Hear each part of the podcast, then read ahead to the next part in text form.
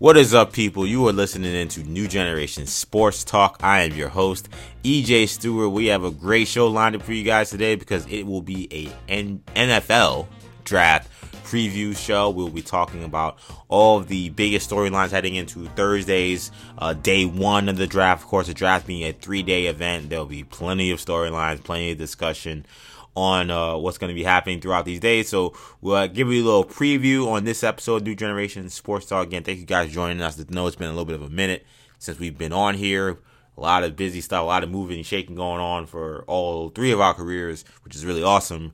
So uh, we're going to try to make sure we get back on track with sports talk. So want to make sure we do our NFL preview. I know the NBA playoffs have been going on. Kendall and I will soon be on here giving you guys our thoughts on the playoffs. You know me being a Knicks fan, you know him being a Celtics fan.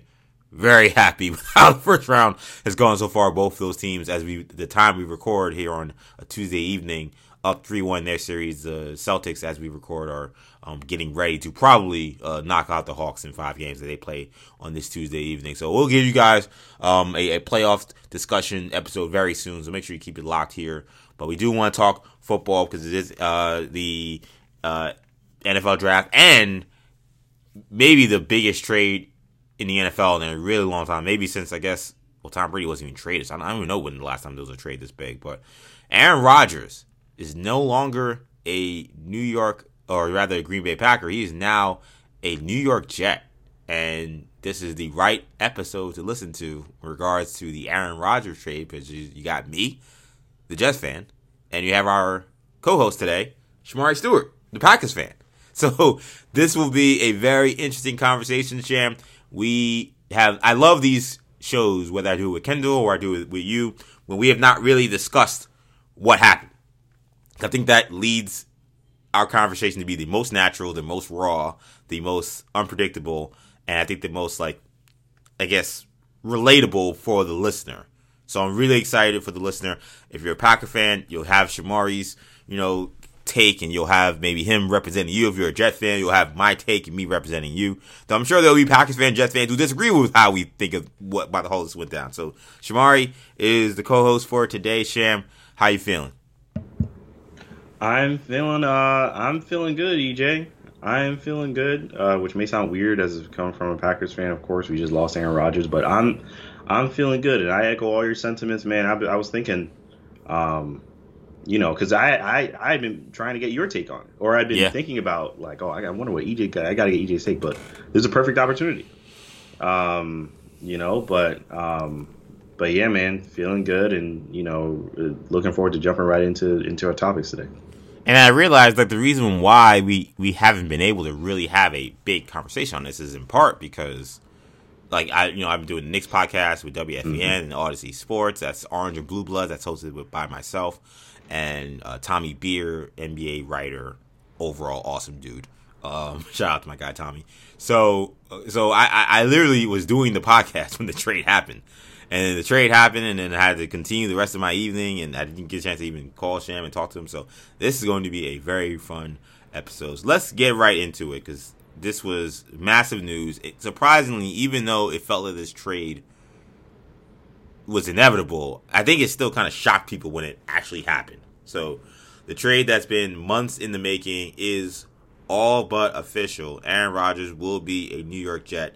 You know, I know he has to pass a physical, but that is the last step here. This trade will happen. The Packers agreed to trade Aaron Rodgers to New York in exchange for swapping the 15 and 13 overall picks in this year, in this week's draft. So that means that the Packers will not select 13, the Jets will not select 15. Packers also got a second round pick in this year's draft, um, and a sixth round pick in this year's draft. The Packers also got a conditional second round pick in next year's draft, which this is probably the most interesting part of this equation because it is conditional along the lines of if Aaron Rodgers plays 65% of the Jets' offensive snaps next season, that second round pick turns into a first round pick. So it is a conditional second rounder, but if Aaron Rodgers is healthy, Aaron Rodgers plays most of the season, you assume if that happens, you assume the Jets play well, but I guess we'll have that discussion here. The, then that, that pick will be a first round pick for the Green Bay Packers next season. Uh, the Jets also will get a fifth rounder from the Packers in this year's draft as part of this deal. I think that that's where the the swapping of the sixth and fifth round picks come in for the price of moving up a couple of spots. So that is how this trade broke out. I'll ask Sham first because I think it's interesting to maybe start this way. Though you are a Packer fan, I want you, I want your thoughts on the Jets as an outsider because people will get my homer potential, my potential homer take on this. But you as a Packer fan, where do the Jets stand now with Aaron Rodgers as their quarterback? You've watched Aaron Rodgers as closely as anybody. Um, you and, and other Packers fans who have watched him over these last few years. You watched last season, a season that I think many people would say was a down year for Aaron. Where does this leave the Jets now? They added this quarterback um, in Aaron Rodgers. Uh, Jets are in a great spot right now. Um, I mean, the Packers. It's interesting because the, the Packers have had. We've always had a lot of talent, mm-hmm. um, but our talent has always been very top heavy, in, in in the sense, or at least lately, particularly in the sense that we have a few elite players, and then a lot of other guys are kind of middling, right. um, kind of like you know, kind of average for the most part. Um, whereas I feel like you guys are a little more balanced, and you're a lot younger. Mm-hmm. In terms of you guys are like really young, like a lot of first, second year guys, or guys that are really just starting to emerge, right. like now. And you have Rodgers, who is, you know, still performing at an elite MVP level. Um, even though last year was kind of a down down year, but I, I think I just don't think the team was as good either. Uh, of course, no Davante Adams, um, clearly, and that's gonna have a big impact. But I think you guys are in a really good spot. I mean, I'm I'm gonna be watching a lot of Jets this season. Um, I think it'll be I think it'll be something to see. you know?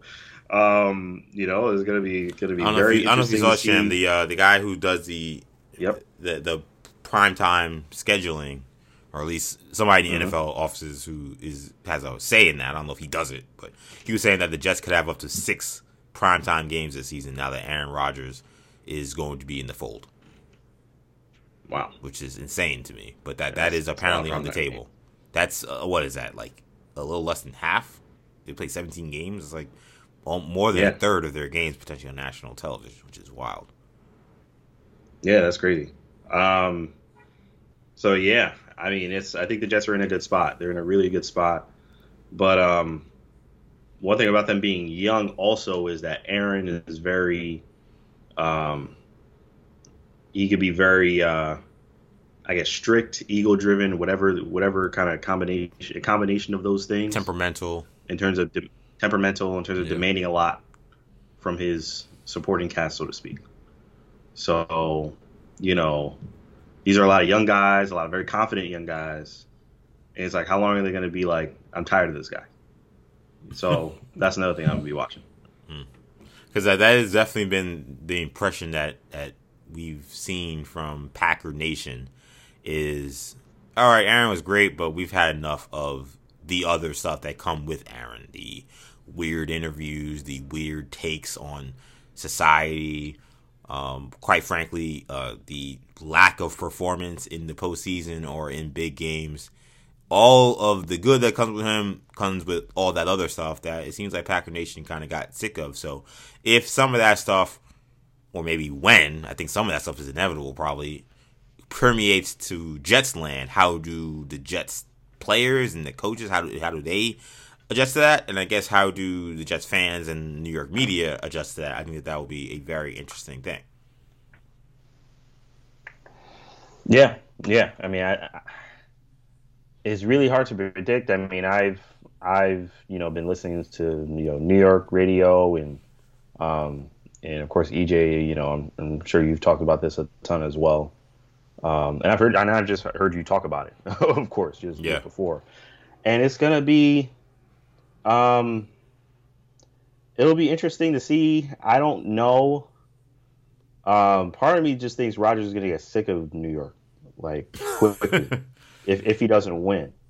That yeah. he's just going to get sick of it. He's like, I'm sick of this, and he, he's just going to retire. You know, I I've, I feel like that's. I feel like there's a pretty high percentage chance that, that that is what happens if the Jets don't like go deep in the playoffs. Mm. that that's that's probably what's to happen. That is, I think, the when does the honeymoon end for Rodgers thing? I think is arguably one of the most important aspects of whether or not the Jets will succeed. Because I think you're right. Like the rubber's gonna hit the road, and eventually, I agree. I totally agree with you. I think Aaron Rodgers is gonna be over all of this. I don't think that Aaron Rodgers is particularly excited about. Well, I don't know. I'll take that back. I think there is a part of him. He's one of those dudes, kind of like Kyrie Irving, where he kind of likes to show that he's smarter than everybody and knows everything and can handle anything. So there's a part of me that think that he I actually think he thinks that he can like oh come in and do his Aaron Rodgers crap and the bad stuff I'm talking about and it will fly in New York and like these people don't understand like you know I'll be there and I'll be just fine. I don't think he knows what he, I don't I think there's a part of him that doesn't know what he's getting himself into. But I also think there is a part of him that, that is thinking that it won't be as bad as he thinks. And I think that's where I say, yeah, that stuff is going to get old really fast. I think it's going to be really important for the Jets to get off to, I think, a good start next season. And we know the opponents that we playing, but we don't know the obviously the schedule and how the games will be squared away. The Jets are in line to have a very difficult schedule, most likely, because they're playing against the AFC West and the NFC East in terms of their non-divisional games. That leaves a couple games, random games out there.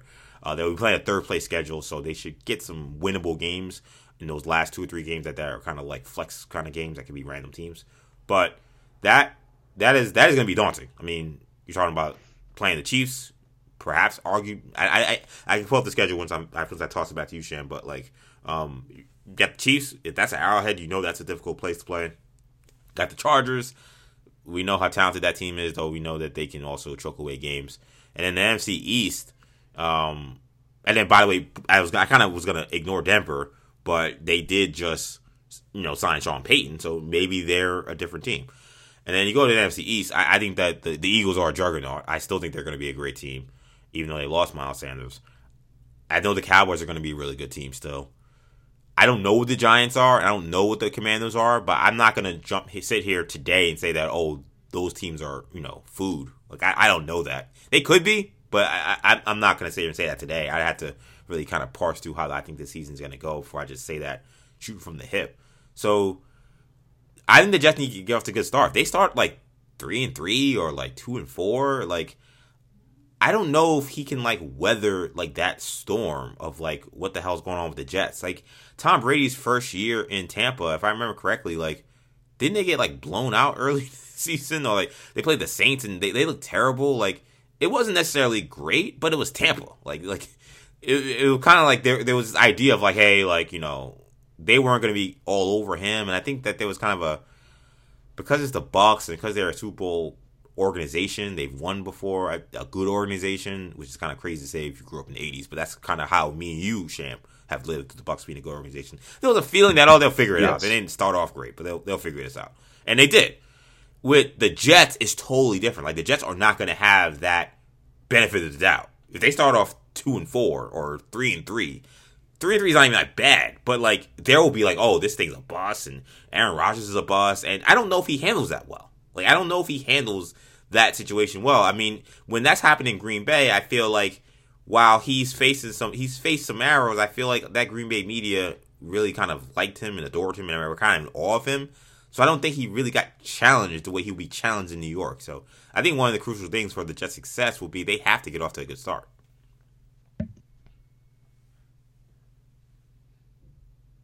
I don't know if you're muted, Shane. You might be muted. Oh, can you hear me? Yeah, yeah, I got you now. Okay, yeah, sorry about that. Um, so I agree with you, EJ. Now, one thing I, I would like to ask on your end, yeah, as a Jets fan, are you getting, are, have you gotten, or are you getting any flashbacks to the Brett Favre trade? Because I know I'm getting flashbacks to the Brett Favre trade. Yeah, but are you getting any flashbacks to the Brett Favre exchange and what is your what is your what are your thoughts on that? That's crazy that the Jets and Packers are in this literally the same position, like you know, like yes, crazy. 14, 15 years later, like where this you know the same yeah. teams both have one has a Hall of Fame quarterback that's been uh, disillusioned by his time with the team. Um, that he thought he could come back to. That the team said, "Nah, we're going young." It, it's very strange how this whole thing is played out. I guess the only difference is that like it, the, there there are a couple differences. One, what a lot of people forget is that Brett Favre did not want to go to the Jets. Brett Favre from the beginning wanted to go mm. to the Vikings, and the Jets had to basically beg and convince him to play for them.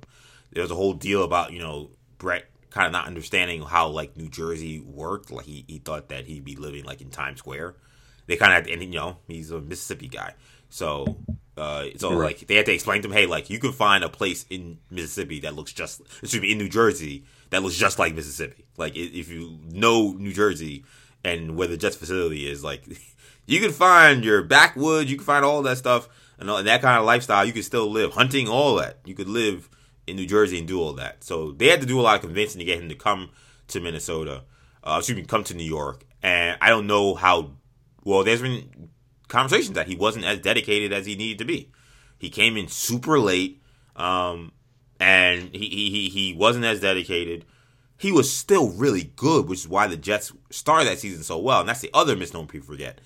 Yes, it was a disaster in part because he was a jackass off the field, but he played really well for 11 weeks. Then he ruptured his tricep and like a dope, instead of taking some time off or figuring something out, like he just played through it. And then like the rest of the season was a disaster. He was throwing picks left and right because he tried to play through a ruptured tricep instead of trying to rest or maybe you know come back for the playoffs. Like he he ruined the Jets season, but he played really well.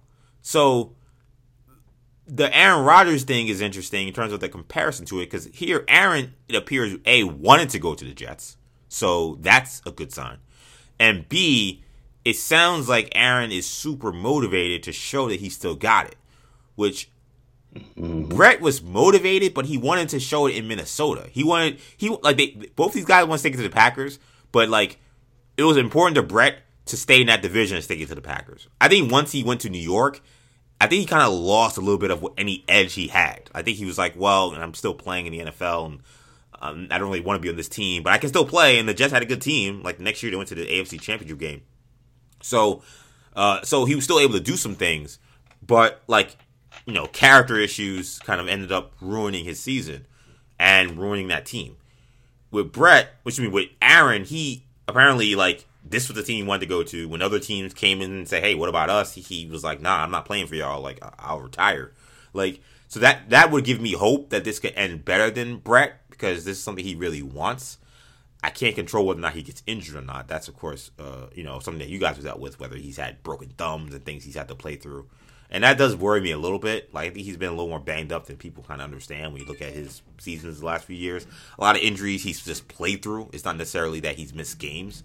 Um, but there, then when he plays with them, he talks as if these are the reasons why he struggled in some of these big moments. So I don't want to poo-poo that. Well, he just plays through it. It's like, well, if you're going to talk about it, then I'm going to assume that it was a factor in some of these reasons why you guys didn't get it done in Green Bay. So I think there are some comparisons, but I think there are some important differences that I think benefit the Jets. Yeah, yeah, yeah, and, and I'm glad you broke that down. It, there are definitely um, yeah, there are definitely some differences. I, th- I do agree that Aaron is is um, he's very motivated, and I think you could you can make the case he's kind of still peaking, sort of like he's still playing at, a, an elite level. I was going to ask you about that. Like, wait, where, like, you, do, do you think that where does Aaron in your eyes? Because you watched him play every game last season. Like, where does he still rank? Uh, like, like I'm not saying like oh like pierce it down to like the number, but like is he top five to you? Is he top ten? Like, what kind of quarterback is Aaron Rodgers in terms of caliber in your eyes? Um, in terms of, uh, I mean, I think he, you know, I, I think he's definitely still top five. Wow. I don't say. Okay. Yeah, that's yeah. I, mean, I, I, don't know yeah. if I think he's top five, and that doesn't make me not want him. But like, and now I'm kind of not piercing through these guys, but I'm like, okay, I, I think I know Mahomes is better. That's obvious. I love Jalen Hurts. Like I, I, think I think Jalen Hurts might be better than him, but that may be a, a you know a hot take. I don't know. Mm-hmm. I think Jalen. I think Burrow is better than him, and I think the see he might be. You're right. He might be top five because when I start saying I think, then I think well if I right. if I'm saying I think I don't know. Uh, there are two guys where I would say I would take those guys over him tomorrow, and that's the two guys that are playing in the Super Bowl, and mm-hmm. probably Burrow. I, I, think I can tell you Burrow. I don't know if I can tell you anybody else. Like I, I, I don't know if I can tell you for sure that Josh Allen is better than him because I, I watched Josh Allen. That's one of the reasons that I'm excited about this Jet team as well is because I watched Josh Allen play the Jets twice. He looked really mortal against that Jets defense, and the Jets beat him one time with Zach Wilson starting. Like, I, Josh Allen's a great talent, but I, don't know if I don't know if you traded Josh Allen to the to the Packers and and vice versa. I don't know if there would be much of a difference. Like I, I think that the Bills would still be probably as good as they were. I don't think they'd be worse. I don't know if the Packers would be better. I, like if they if they traded Josh if Josh Allen was their starting quarterback next year, last year, I don't know if they would be better based on how Josh Allen played last year. Two years ago, I would say they would have been better. But Josh Allen threw a lot of interceptions. He was sloppy with the ball. Like, I, am I missing guys? I'm trying to think of like on top of my head. I mean, I'm not even talking about Dak Prescott. Get that out of here. Um, I, mean, I know there's, I mean, there's also, uh, I mean, just going through, you have uh, Lamar, like you said, Herbert. Yeah, I like Lamar. I, I, I, I think Lamar, I think Lamar is better than him too. But again, I'm saying I think. Like these are kind of questions. And I've already only gave you three guys I would definitely say I would take over him. I mean, I watched more of Rodgers than all those guys, so I mean, right. I'm biased, but he's as accurate as ever. He's all the, all the issues are all the issues. All if if if you have any issues are mental. It's not anything to do with his arm talent, his decision making. Like none of that is a problem. None of that is a problem.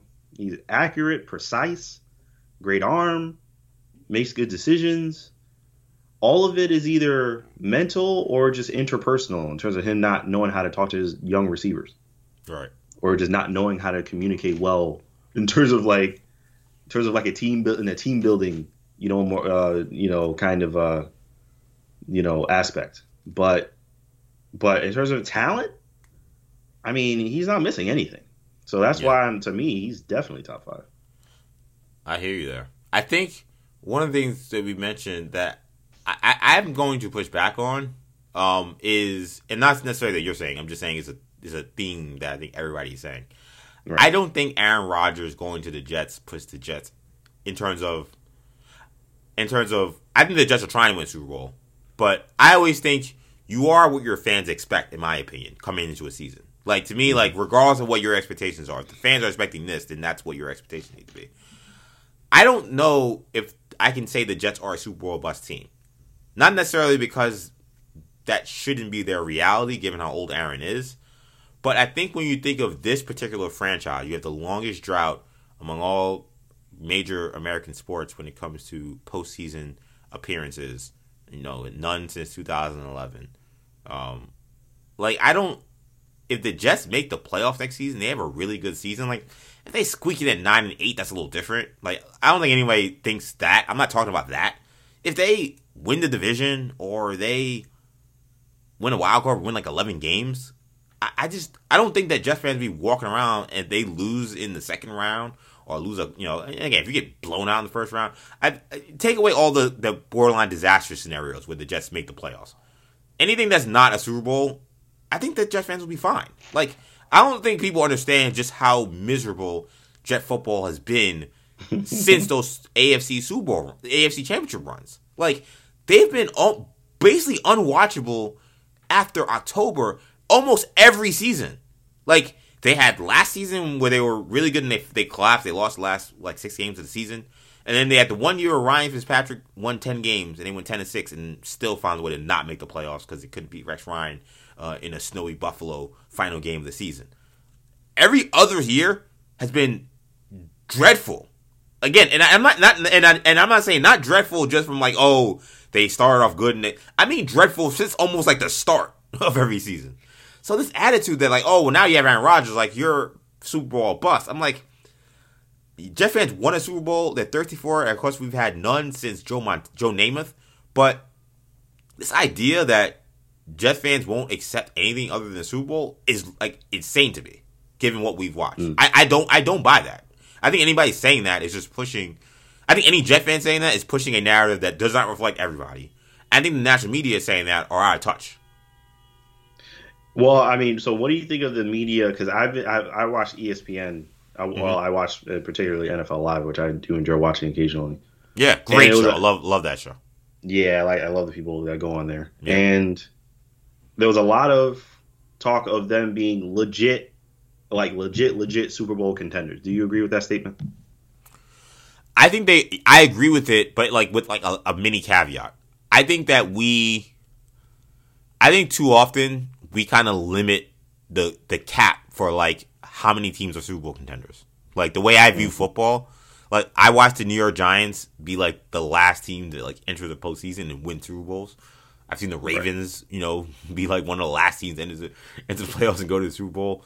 Um, I've seen the Steelers do it. Like I've seen too many teams, uh, like going as wild cards or going as the, the last team in terms of clinching a division in terms of the top four seeds, go on and win Super Bowls. Go on win multiple. Uh, I mean, you know, the, the Niners uh, last time they went to the Super Bowl, winning multiple road games, beating your uh, your Packers in one of those games. Like I've seen mm-hmm. too many of those to think, oh, like if you're not a top two or three team in the AFC, then you're not a Super Bowl contender. I'm kind of in the Bill Parcells model of like you gotta just get in the tournament. Yes, there are certain teams we know that just aren't Super Bowl contenders. Like nobody thought the Jaguars were Super Bowl contenders, even though they were in the playoffs. Right. So I think there there's a there is like some cap in terms of the teams that are in. But to me, like if you're like a top five, I saw the Jets go. You know, they didn't go to the Super Bowl, but they were, you know, one game away both times, and they were in close games that they could have won to get there. So I've seen too many teams make runs. So to me, like if you're in like the top five of your conference, maybe even top six, depending on your record. I think that you're a Super Bowl contender. So the Jets are absolutely Super contender, Super Bowl contender in my eyes. Now, if we're talking about okay, well, where they rank in the AFC, that's where it gets a little more murky for me. Like I think that the Chiefs are the best team. Um, I don't until someone proves me otherwise. I'm not going to say anybody in the AFC is better than the Chiefs. The Bengals, they still have Tee Higgins. I'm a little surprised by that. Um, we'll see what happens on draft day. Maybe we'll talk about about all that stuff soon. But assuming he's still, they don't trade him. I know they lost Jessie Bates. I love Jessie Bates. That was a big loss. But Bengals, I would still put them a notch above the Jets. But I'm not saying that they're way better. But they're a notch above the Jets because their their skill players are still absurd. Um, after that, I feel like it gets very murky. I think they're kind of. I, I don't put the Bills in that same class as those two teams because the Bills haven't. They haven't beaten those two teams when they played them in the playoffs, so I, am not going to put them there. And I don't Bills think they lost, Bills lost it just last year. Yeah, and I don't think the Bills so far now draft day is important and draft well draft weekend is important, but so I don't think the Bills have gotten any better. They they like they look like they had problems to me last season. They haven't done anything. Now maybe you know uh, James Cook improves and like that is just what they need just another year growth from him at the running back position but they look like the same team arguably worse than last year. So i'm not to say the bills are better just off rip. Um, i'm not to say anybody from the nfc south is better than the jets at all. That's that's that's laughable. Um, the west like i said i, I think you're looking at the chiefs. I, I, think the jets and chargers are com- are comparable. Like I, I think that jets have a better defense. They probably have a better quarterback. Definitely have a quarterback I'd probably rely on a little more in a big game. Not that both guys lit the world on fire of late, but I trust Rodgers and his veteran guile more than the young Herbert here. Um, the Chargers may have more better skill players, but I, I, think that's like almost like I don't say a wash, but I, I think they're kind of close. So I, I, think the Jets are in the mix for that third or fourth or fifth team in the AFC. I feel like at worst they're like the fifth best team in the AFC. If they're there, then you're absolutely a Super Bowl contender. Like this idea that oh, if you're not a top two, two or three team that Super Bowl contender is ludicrous. Especially because you never know in the NFL, like one injury to another team bumps you up two spots or bumps you up one spot. Like you just never know what's going to happen. So uh, yeah, I think the Jets are absolutely Super Bowl contender, but where they lie in the AFC, I think they're probably no higher than three. But that's all you need because at the end of the day, playoffs is a one game elimination tournament. So all you got to do is play these teams once in the playoffs, and you outplay them that day. Then that's all that matters. Mm.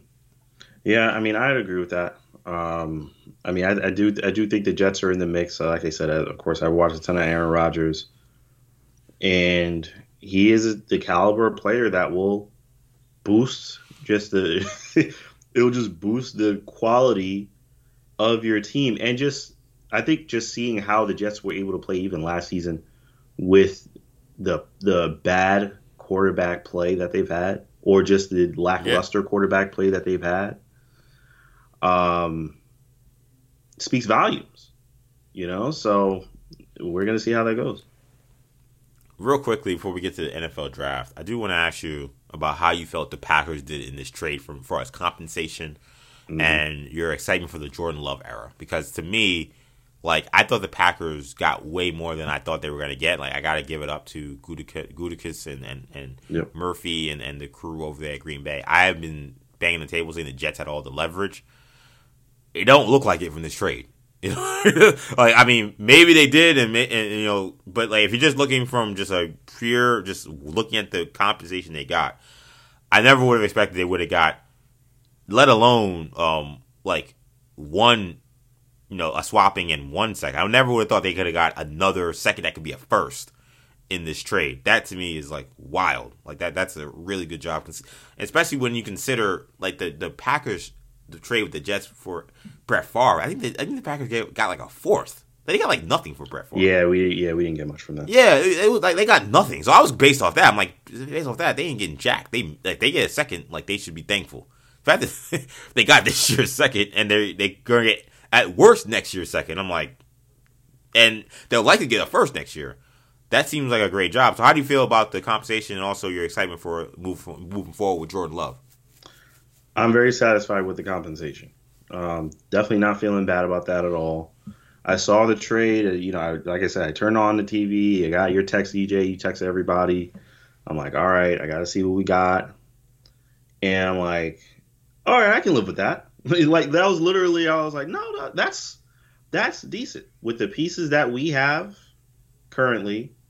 Um, like I said, a lot of young talent um, on both sides of the ball, and good draft capital. Good. We have a second round this year. Um, we exchanged the first, which you know we'll see what we do with with the first. That was you guys. You guys were ahead of us, so we'll see what we do with that pick and we got next year's first, which I'm considering it first because Rodgers is going to play. You know, barring some kind of crazy scenario, um, he's going to play the required yeah. amount. So we got another first next year. Yeah. So that's good. That's a good deal. Yeah. That's a good deal. We'll absolutely take that. Definitely a good investment in the in the team's future. And um, as for Jordan Love, I'm excited for the Love era. And it's funny, EJ. I watched him play. I watched like almost all the games that he played. Yeah. And look, I don't know. I can't speak for you know other other Packers fans, the Packer Nation as a, as a whole, but for the most part, we're supportive of, of Jordan Love from what I've seen. But um, but just the media, the media outrage at how how allegedly bad he was playing. And I'm watching him play, and I'm like, I'm like, this isn't that bad. Like I was literally watching him play. I was yeah. like, oh, he made some plays.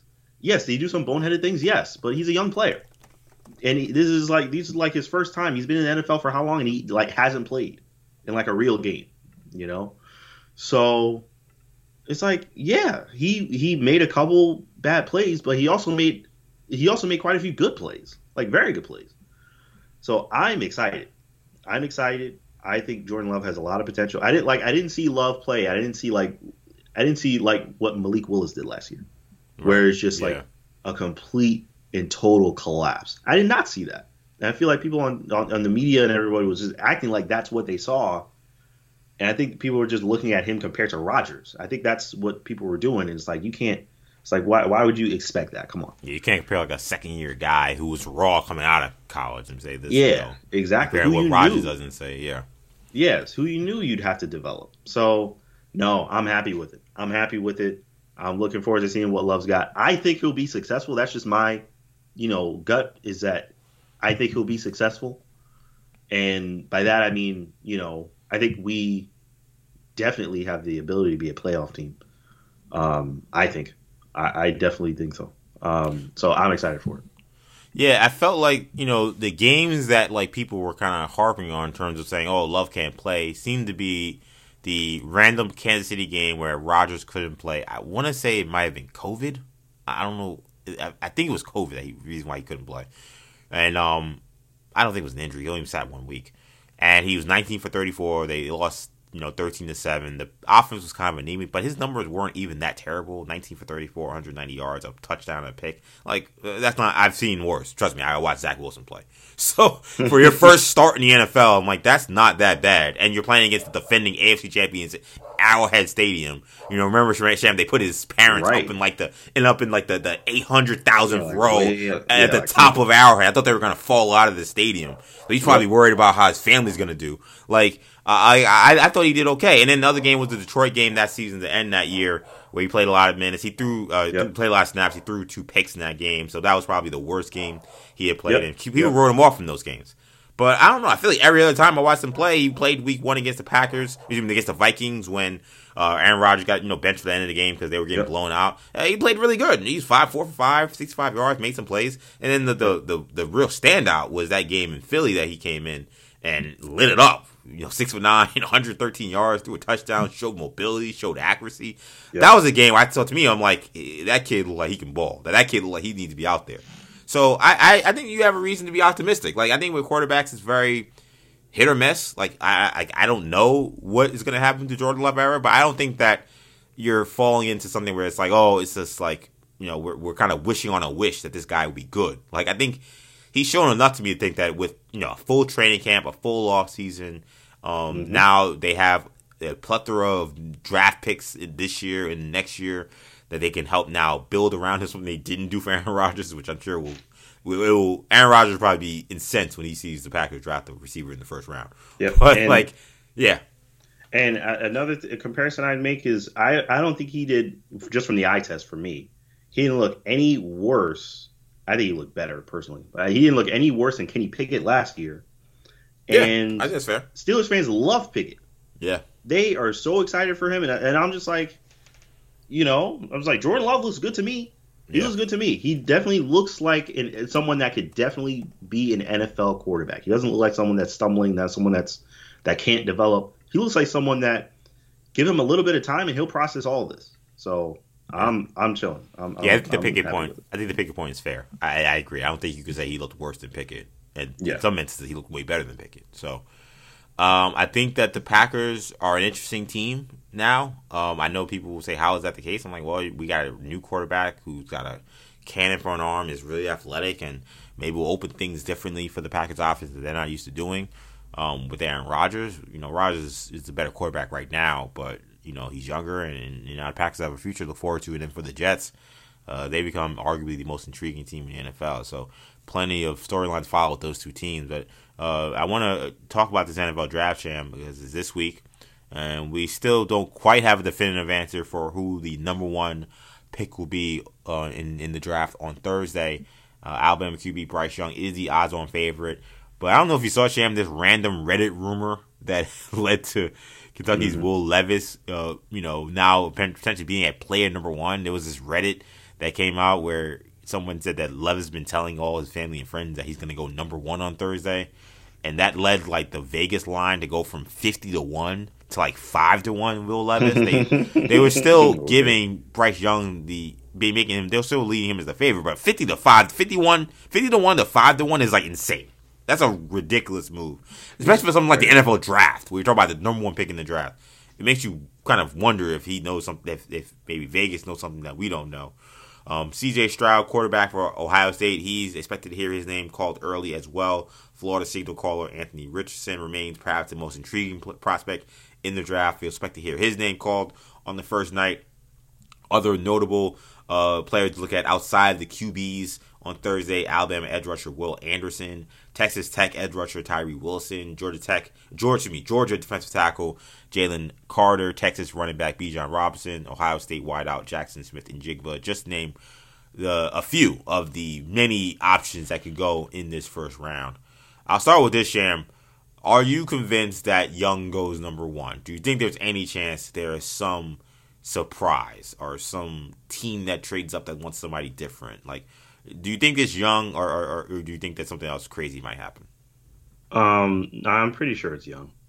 Um, I mean, that's just based on uh, based on a lot of things. Um, based on just Bryce Young's performance.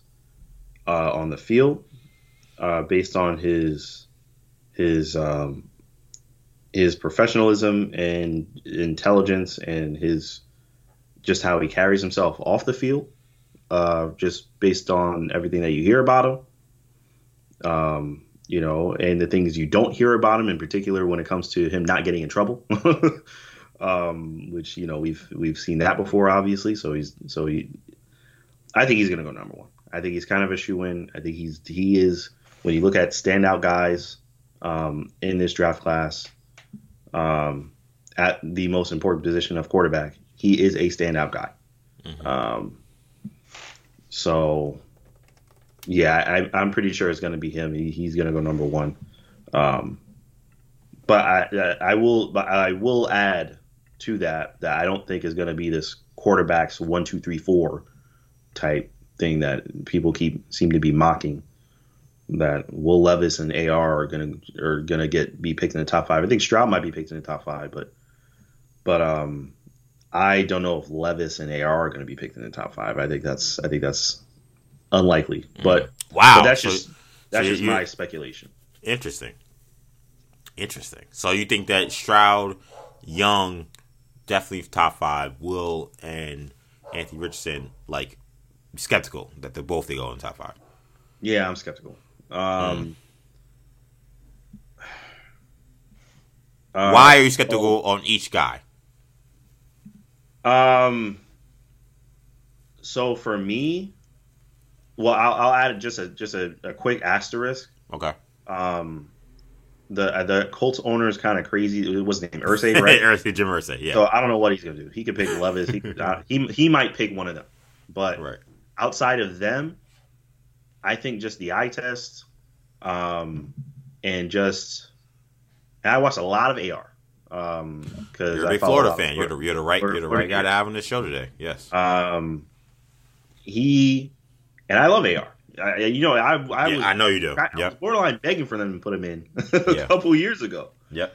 Like, please bench Emory Jones. Like, they wouldn't put him in. Wouldn't put him in. It's just craziest thing. But, um, but last year he did not play like a top five pick. I'm just just calling it like it is. Mm-hmm. He didn't play like a top five pick. That wasn't top five performance. We had the skill to be in the college football playoff if he had performed at the level that he has a potential to perform. And he didn't do that.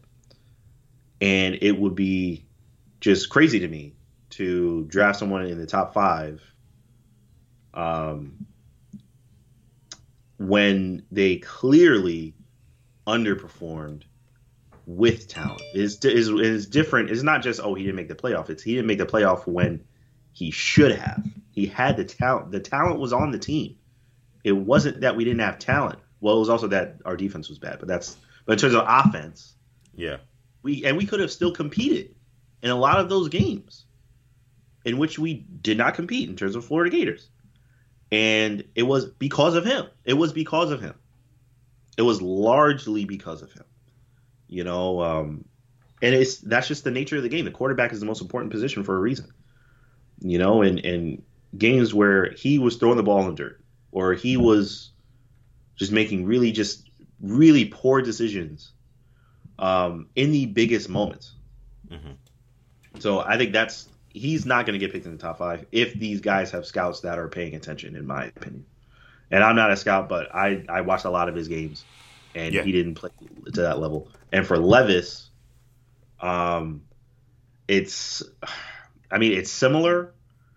For him, it's it's it's very similar, but just I didn't watch as much of him. But from what I saw, it's a lot of kind of similar stuff. Though I don't think Kentucky had quite as much talent as as, as Florida did. But he's another one where I was watch some of the games and some of the like in terms of the list of reasons why they would lose some of those games it was his play. yeah, time. he was too too often. He was one of the reasons why they lost. Yeah. So that's another one where I'm just like, you know, again, if you have scouts that are paying attention, that are watching the tape, that are watching the whole tape, not just the not just the highlights, the lowlights. Yeah. Like that, like that, that, Tennessee, that Tennessee game he played was the biggest game of the season and three picks. And again, they should have outplayed by blown out by Tennessee. Hendon Hooker outplayed by Hooker. Like, yeah, that was not a not a good. Yeah. Show. So I I don't think Levis or AR are going to be picked in the top five. I just don't. Wow. So very interesting. I think the way see this is we're going to learn a lot on Thursday. Uh, duh, not necessarily the most insightful maybe commentary, but we're going to learn a lot because mm-hmm. the one thing we learn about the NFL is if teams do not think that you're a value at a certain place, they won't take you there. Like they just they just won't. Like a quarterback, a team needing a quarterback, they're not gonna just take a guy for the sake of just taking a guy if they don't actually like these guys. That's why like the the even the Texans are interesting because the Texans, while they've there's a lot of talk about quarterback because obvious, you know, Davis Mills not their future guy clearly. So there's talk about the Texans, but they're in on these edge rushers. Like they're not mm-hmm. necessarily a QB or bust team here. It sounds like now we get a lot of smoke screens, so who knows what the hell is actually going to happen. But that's at least what it sounds like. The Cardinals definitely aren't taking a quarterback. They're locked into Kyler Murray, and then you got Indianapolis and Seattle.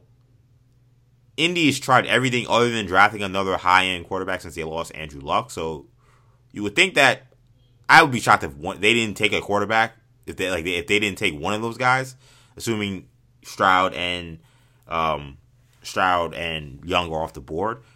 But I, I, don't know if Seattle's a lock to take a quarterback. Like they're a really good team. Like do do you?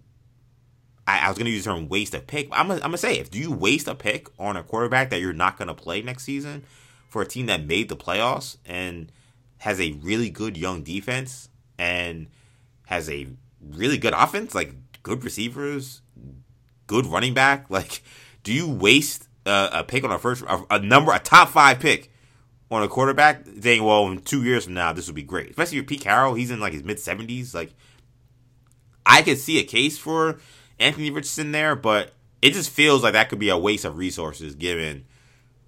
I think they're a lot closer, especially because the NFC is so weak. I think they're a lot closer to compete for Super Bowl than maybe other people think. I don't know if they're just saying, "Oh, we're draft a quarterback and not play him in two years." Like, I especially a guy that they're not 100 percent sure about. like, that would that would be a, a big question mark for me. So, the question then becomes: Do any of these other teams that are outside the top five, do they have the cojones, the stones, to say we will trade up and give you a king's ransom for Richardson and for Levis, which seems even more risky than those other teams drafting them in the top five.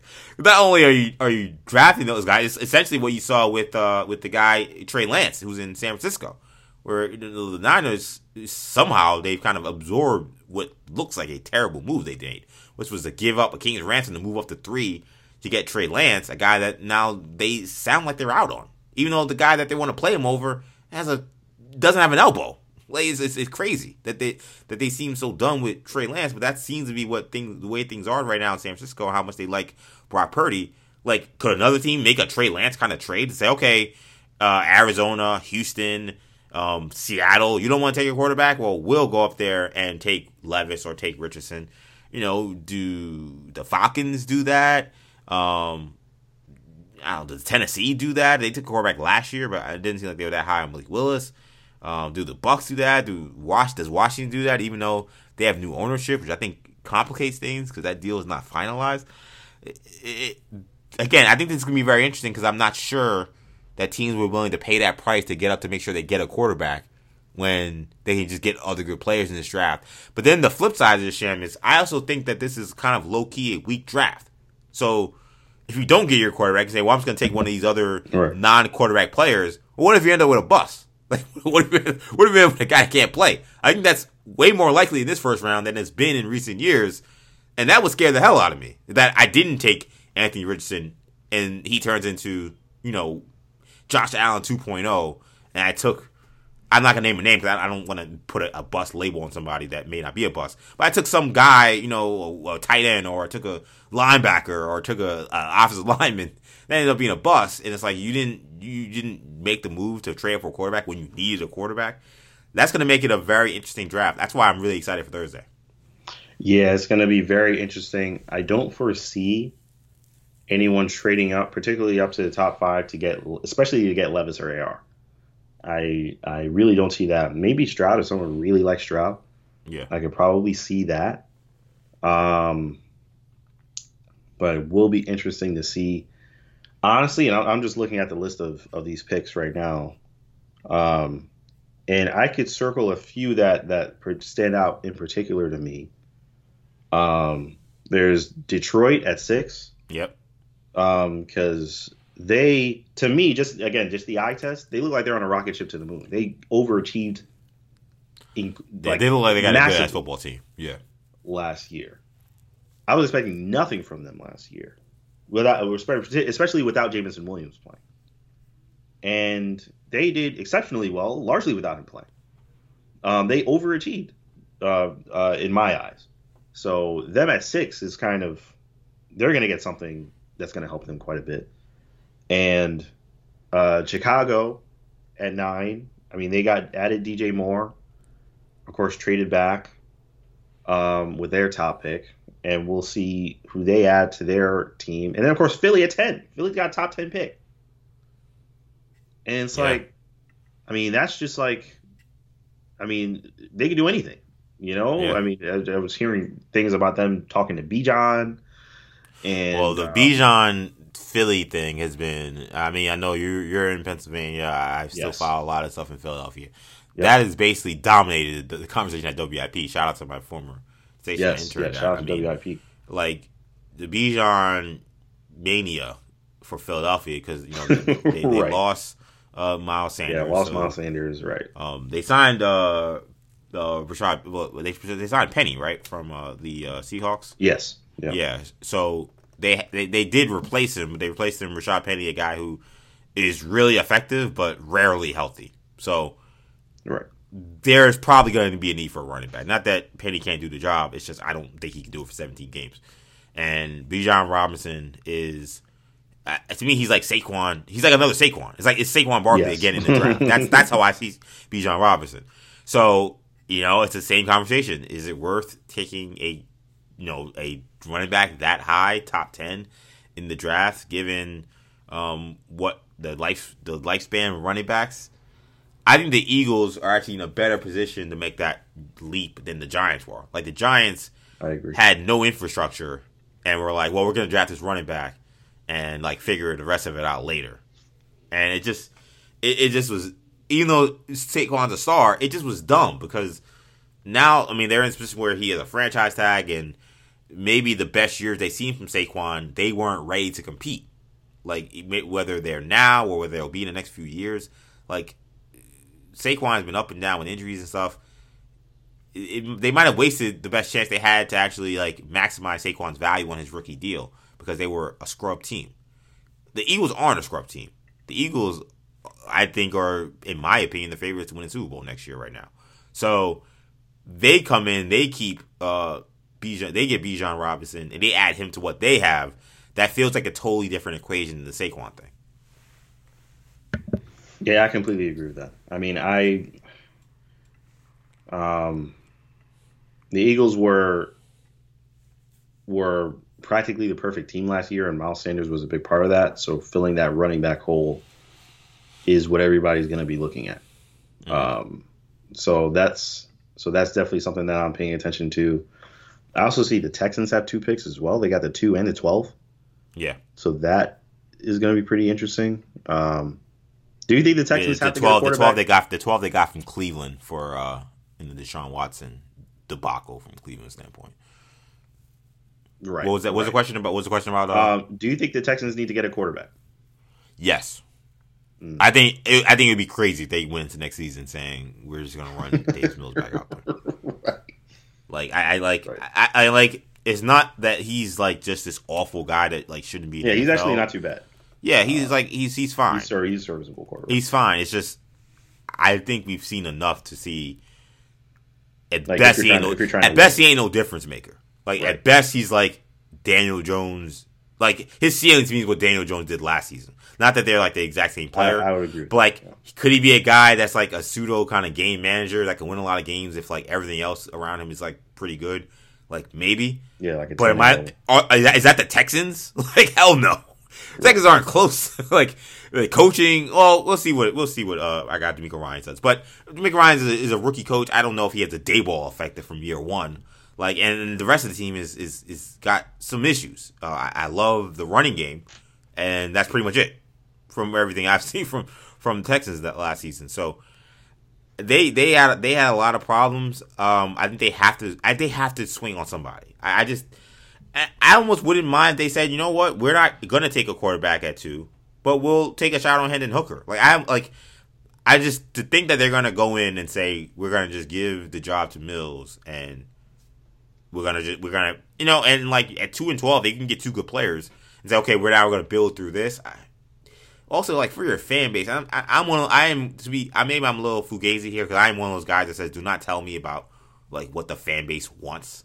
Like I, I think that. Well, I do think the fan base expectations do matter, which I said earlier about the Jets. I don't think what they want matters, regards to like players or things. Like, I think that that is the stupidest thing to say. Oh, we got to do this because that's what the fans. I think that is the most idiotic way to run an organization. Right. But what I. But however, with that being said, given how incompetent the Texans have been and how impossible they have been to root for, given how bad they've been. I think to come into the season saying we did not take any quarterback and we're going to go with Davis Mills for our third season and see if maybe with a slightly better team we can do a little better.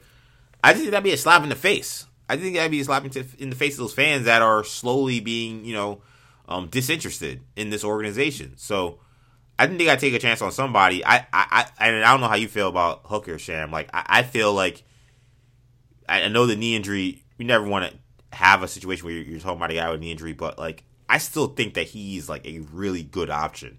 Um, and and, and if you yeah. are really scared about Richardson, because I think the problem with the Texans is whoever you draft's got to play right away, or at least play relatively soon. Be like, ready to play right away. Right, you know. And the problem is like if they don't think that CJ like I think CJ Stroud maybe is he's closest out of those guys. That's not Bryce Young. Now mm-hmm. he has the same agent as Deshaun Watson. So if, if, and there's a word that maybe that's a problem and that, that they may not take him because of this. If that's a problem, like I don't think that Levis and Richardson are ready to play next season. So I agree. I think Hooker, if he comes back healthy from his knee and he can re- recover and he's ready to go for week one, I think he's more ready to play in the NFL next season than Anthony Richardson or Will Levis. So is there a scenario where they take Will Anderson too and they come in with Hendon Hooker next year and say, hey, he's our starting quarterback as long as he makes it to training camp, felt healthy? That I think isn't a terrible scenario. He's also like good enough. Like they can't have a guy that like I can't put him in. Like I can't put him in if like Will like if um if like Davis Mills is like just throwing up on himself. Like like like Anthony Richardson cannot play next season. That's how I feel. Like I, that's how I feel. I um, I love Richardson. I think that he has all the tools. Like I would not be that afraid of taking him in the top three, if you ask me. I just know that if I'm taking him top three, I know I'm not playing him next year. That's that's how I would view it. Mm. I think teams overrate like the whole quarterback clock. I know the contract is you an issue. Throw him in the fire. Yeah, but I, trust me, I lived through Zach Mills, Zach Wilson. Do not throw a guy out there that's not ready. So I have no problem taking a guy two, three, or even one, even if I don't think he can play next year. But with the Texans in their situation, they say, okay, we're gonna get one of the top edge guys in this draft, and then we're gonna get Hendon Hooker. And okay, maybe he's not ready week one, you know, uh, not because of readiness, but because of just like injury. But I say, okay, week four, we're one and three, and Davis Mills has three touchdowns and five picks. I can roll him out there and say, okay, now he's ready to go. And like, there's your guy, and then you move forward. I think that that's not like the worst thing in the world. Yeah, yeah. I mean, Hendon Hooker is. I I would agree with you. I think he's the most ready to play now, um, outside of Young and probably Stroud. Um, though I mean, Stroud is is very much kind of a kind of a wild card a little bit. I don't really know how he'll do. Mm-hmm. I think he is ready to play. Um, but yeah, I think Hooker is a safe pick. If you want someone to, to play now, and and I know this is gonna sound weird when drafting a quarterback, but he might not even you might not even necessarily have those star expectations for Hooker. But I think he can be a good quarterback. You mm. know, and and even if he's um, even if he does he doesn't win you a Super Bowl, like he can help you. Like if you if you build a roster around him, you can have a good, respectable team. you know, like so, you know, and I think he's the most ready to play. So, so yeah, I, I would agree with you there that that getting Hooker is um that that I think I think Hooker would would probably fit well in Houston. When it comes to, know, we talk, we both seem like Hooker, but when it comes to other maybe first round sleepers, who who is a guy, or maybe you have multiple guys? Who are some other guys that you you look at and say, hey, like this game guy may not go. Maybe he'll go higher than we think, or or maybe say maybe he won't go as high as he should. But this is a guy that could end up being, you know, a Pro Bowler in his career. Um. So I I'm not sure. I and I don't know. I haven't um, put on NFL Network in a little bit. Um, so I don't know who's a sleeper and who's not. To be fair, but um, I think someone like Darnell Washington, tight end. Mm-hmm. I don't know where he's gonna go. But yeah, see, uh, I think Jer- Jeremiah has him. I think number twenty five in his big board. Yeah, he's he's something. Let's watch him in the combine. He's a, he's, he's a marvel athletic, and just watched him just throughout the year. Yeah, man, he is he is uh, he is something else. So he's a sleeper, in my opinion, for sure. Um, Jahmyr Gibbs. That's the guy I like. Yeah, he's a sleeper. That kid's a that kid's a stud, man. Yeah, he's a baller. He's gonna he's gonna he's gonna ball out wherever he goes. Yeah, I don't know where he's gonna go, but he's gonna ball out wherever he yeah, goes. I, I think he has I think he has the highest ceiling of all the running backs in my. Wow, kind of like, even more than Bijan. Yeah, I'd say so. I think I wow. think he's a, I think he's a playmaker. He's gonna be a playmaker wherever he goes. I love his versatility. Yeah, he's so versatile. Yeah, and his the vision is just. It's. I think he he is. uh I think he's a star in the making. Um, and um, Jalin Hyatt as well from Tennessee.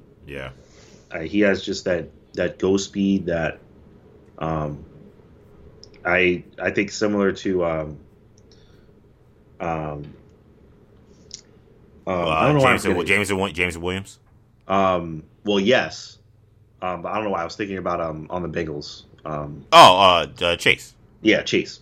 Similar yeah. to Chase in his first year when he was just burning guys. Yeah, I can see how you doing something similar. Um, and I feel like Jackson Smith. I feel like people are starting to just just dismiss Jackson Smith-Njigba. Um, yeah, I mean, like, I mean, he basically had a bye year last year. Yeah, I think that's why. Um, but I mean, if he comes out and he and he like if he comes out and he's spectacular, I wouldn't be surprised at all.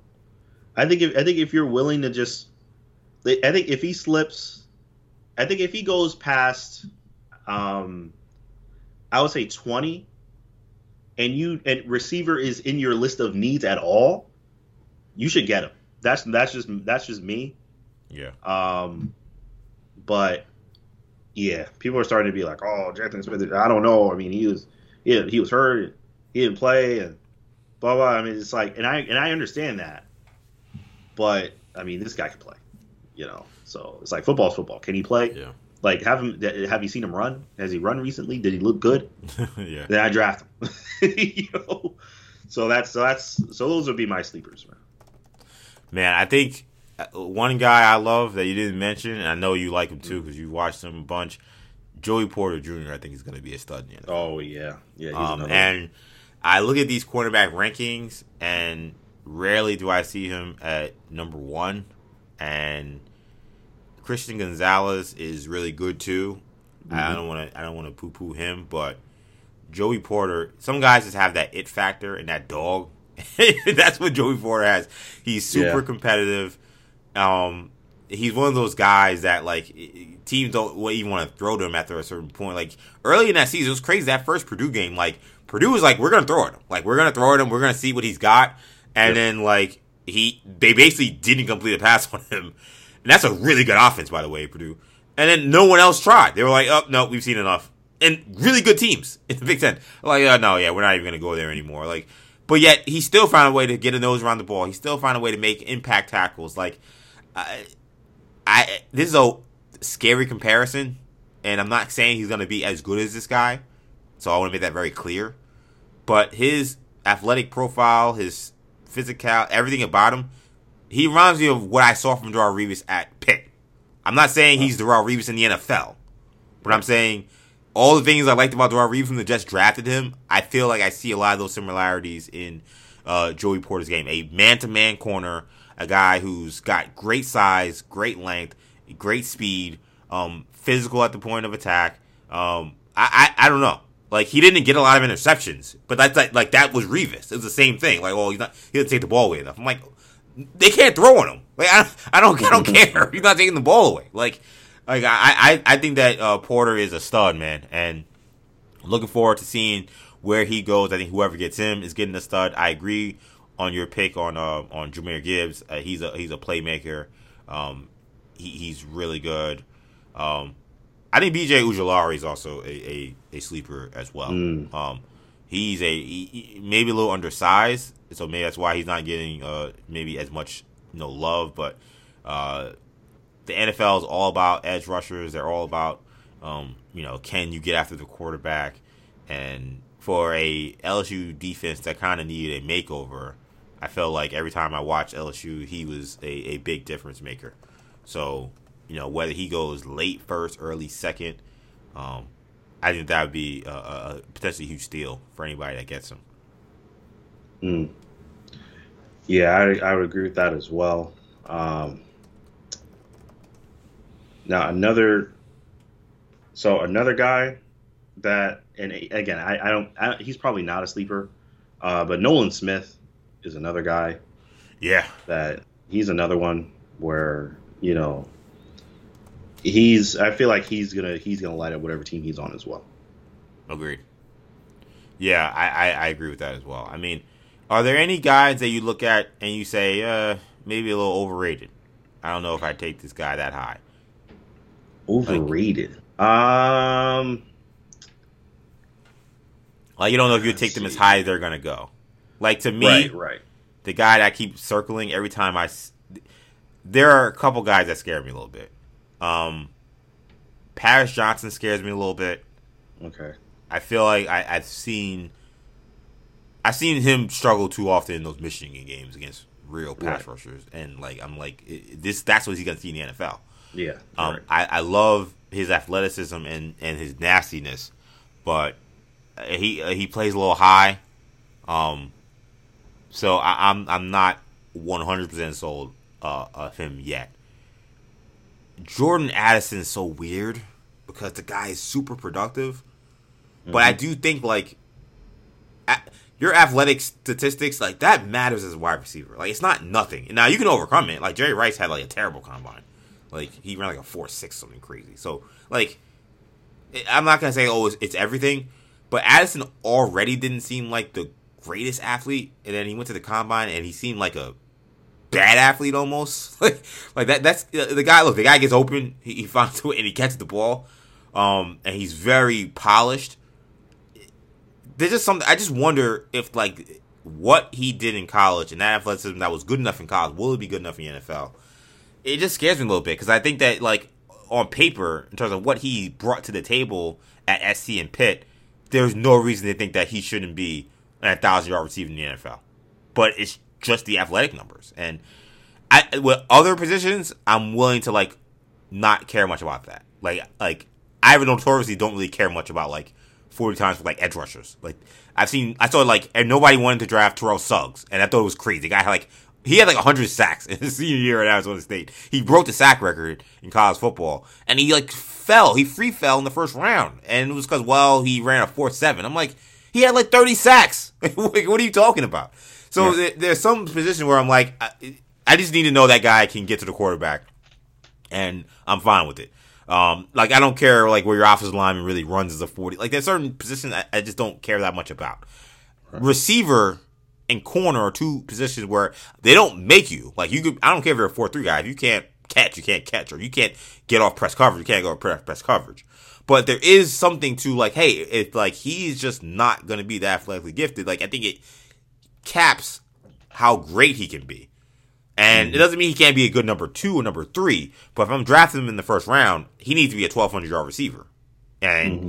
is he that? Like I don't know. Like there are other guys who have better athletic stats. Like Zay Flowers is faster. Um, uh, uh, uh Quentin Johnson is bigger than everybody, but much bigger. You know, so I really I'm rooting for Addison because he seems just like he's he, that was one of the best college football players, especially wide receiver we've seen in a long time. Um, but like that, that, I do have questions about him in terms of how high he may go. I think Addison's going to be. I think Addison's going to be good. Um, okay. I think. I think he's. Yeah, I just I don't think he's going to have any. I don't think he's going to have any trouble. Um, but but I do think I do see your point in that you know athleticism, of course, does make a difference. Um, but I think just whatever that it is at wide receiver, that that just knowing how to run those routes and knowing how to how to slip past the corner, he's got that, and he, and he doesn't drop the ball. You know, so I I think he's he's just got the fundamentals of playing the position so down that that he's he's not gonna not produce.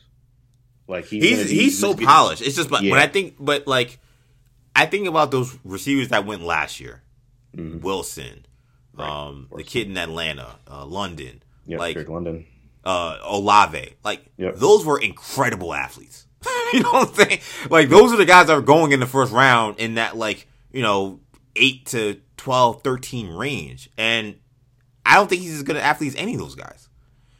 Now he's more polished in some aspects than definitely London, and I could argue maybe even Wilson in some things. But those guys can make up for it with their freakish athleticism. And I'm just wondering, playing in the NFL with those athletes at corner, does he have some problems? It, it would be interesting to see that. One other guy I'll say as a sleeper that I forgot to mention, Zach Charbonnet in from UCLA. Oh yeah, he's um, that guy also baller. Like yeah, that guy is tough. He's tough to tackle. Yeah. He can break tackles. He's got great vision. Yeah, great vision, um, great speed. He's fast. Yeah, too. Really good uh, in pass protection and really good as a catcher. Like, uh, I he was one of my favorite players watching college football because I always I, I, I watched UCLA for um, Thompson Robinson and yeah. Every time was like just an absolute stud. And then watching him leading up to this draft, I'm like, this guy, maybe not day one, but he's got to be day two pick. And I think wherever he goes, he could start in day one. So, um, he's another guy. I mean, this is a really good running back draft. This is a really good running back and a really good wide receiver draft, which I think in some ways is why like like just how like you think that like Bijan, why you like him, but like I kind of feel like Bijan and um and Addison have a little bit of like a disadvantage from that standpoint because it is like it's so deep at both of those positions that right. those guys maybe come in as arguably the best. I think you know with Jackson Smith-Njigba probably being in there with with Jordan Addison, like those guys come in with like the reputation as the best, but there uh, teams will find a reason to say that hey, I can just wait for Jahmyr Gibbs or Quentin Johnson or right. Zay Flowers or Charbonnet or Josh Downs, who's a very productive receiver. Um, a guy we didn't mention that I think is maybe the most fascinating one of the most fascinating prospects in this draft, I think, is Cedric Tillman from Tennessee. Because mm. Cedric Tillman, prior to this past season, was like, it seemed like a lock first round pick. And yeah. then he came into this year and he was like hurt the entire season. Yep. And Tennessee won kind of in spite of like him really not providing much. And his numbers are very pedestrian. That guy's like 6'4, 210, 215. And he's great in one on one situations. He's great in jump ball situations. He's very athletic. The guy has been productive when healthy. He almost feels like the uh, Pickens of this year's draft to me. Like somebody mm. is going to take him in the second round, and people will be like, "Well, he didn't do much." It's like, yeah, but like this guy was like he was him before before last season, and if he would have not have gotten hurt, like maybe Tennessee wins the national, maybe they win the national championship. But um, though Hendon Hooker got hurt, so that didn't matter. But you know what I'm saying? Like like had like yeah. had he come in fully healthy with a full season to go and fully engaged, like Tennessee's offense already was scary, would have been even more scary. I think that someone's gonna get him. They're gonna get a steal in the second or third round. Uh, yeah, yeah. I mean, I agree with that. I mean, Cedric Tillman, he's another prospect. Um, you know, I, I, do agree. I think someone's going to get him as a steal as well. Um, in terms of people, I think maybe slightly overrated, very slightly again, because all these guys are amazing athletes. Of course. Um, in terms of the tight ends, I think I just everyone just says Michael Mayer is the best tight end. Everybody loves class. Mayer, I know. Yeah. And I don't like. I, I, certainly don't think it's as unilateral as everyone seems to seems mm-hmm. to think. Everyone just jumps at Michael Mayer, and I mean, I watched a lot of Utah, and yeah. Kincaid looked, in my opinion, just as good, if not better. Mm. Yeah. His hands or he doesn't drop anything. Yeah. His route running is like a receiver. He knows how to get open. You know, he's got the size, and of course, Darnell Washington. I mean, I don't have to say anything about him. Yeah, he's a monster. So, I mean, it's it's a great tight end class as well. You know, you got a lot of tight ends to pick from, but, um, but yeah, I think I think the Mayer hype is just a little, like I don't think he's different. I don't think he's separating himself the way that people are making it out to be. Yeah, I I'd agree with you, and I think you like you you couched it well. Like I'm not, I agree. I don't know if he's overrated. Right. I just I agree. I think that there are. I think I put Washington behind the two Kincaid and Mayer just because he's mm-hmm. a little more raw. Right. I think he may have a bigger ceiling than both of those guys. But I agree. I think like Washington's right there, and I think Kincaid is just as good, if not better. I agree. But this is a great tight end draft. Like I, I think if you're looking for a quarterback, like you kind of might be screwed because you're gonna have to take a real flyer on at least two guys and arguably three. Um, I think if you need a running back or a receiver or a tight end, this is like the draft for you. Like I think you can get a really productive player. I think if you need um, an offensive tackle, this is the draft for you. Maybe not at the top top, but you know, middle of the first round. Uh, there are plenty of guys there. So and it is corner also. This is the draft for you. So there are certain positions that I think are strong. Running back as well. Um, certain other positions were a little more risky. So it should be fun, man. I can't wait for Thursday. I know you can't wait for Thursday. Um, but uh, that's gonna do it with this edition of Nu Generation Sports Talk. Thanks to Shamari, of course, for joining me. Thank you guys for listening. Of course, you can get all of our shows on the Nu Generation Podcast Network. You can find them on Apple Podcasts, Spotify, SoundCloud, Stitcher, and TuneIn. Also, be sure to check us out on YouTube, Nu Generation Media. Follow us on social media. You can find us on Twitter, Nu Generation Pod, Instagram, Nu Generation Podcast. You also find us individually on social media. You can find Shamari on Instagram and Snapchat, MCSham22. You can find me on Twitter, EJ underscore Stewart, Instagram, Action EJ. Also, check out my podcast, Orange and Blue Bloods, on wherever you podcasts. Knicks podcast with Tommy Beer and myself. That'll be it for now. Thank you guys for checking us out. Peace.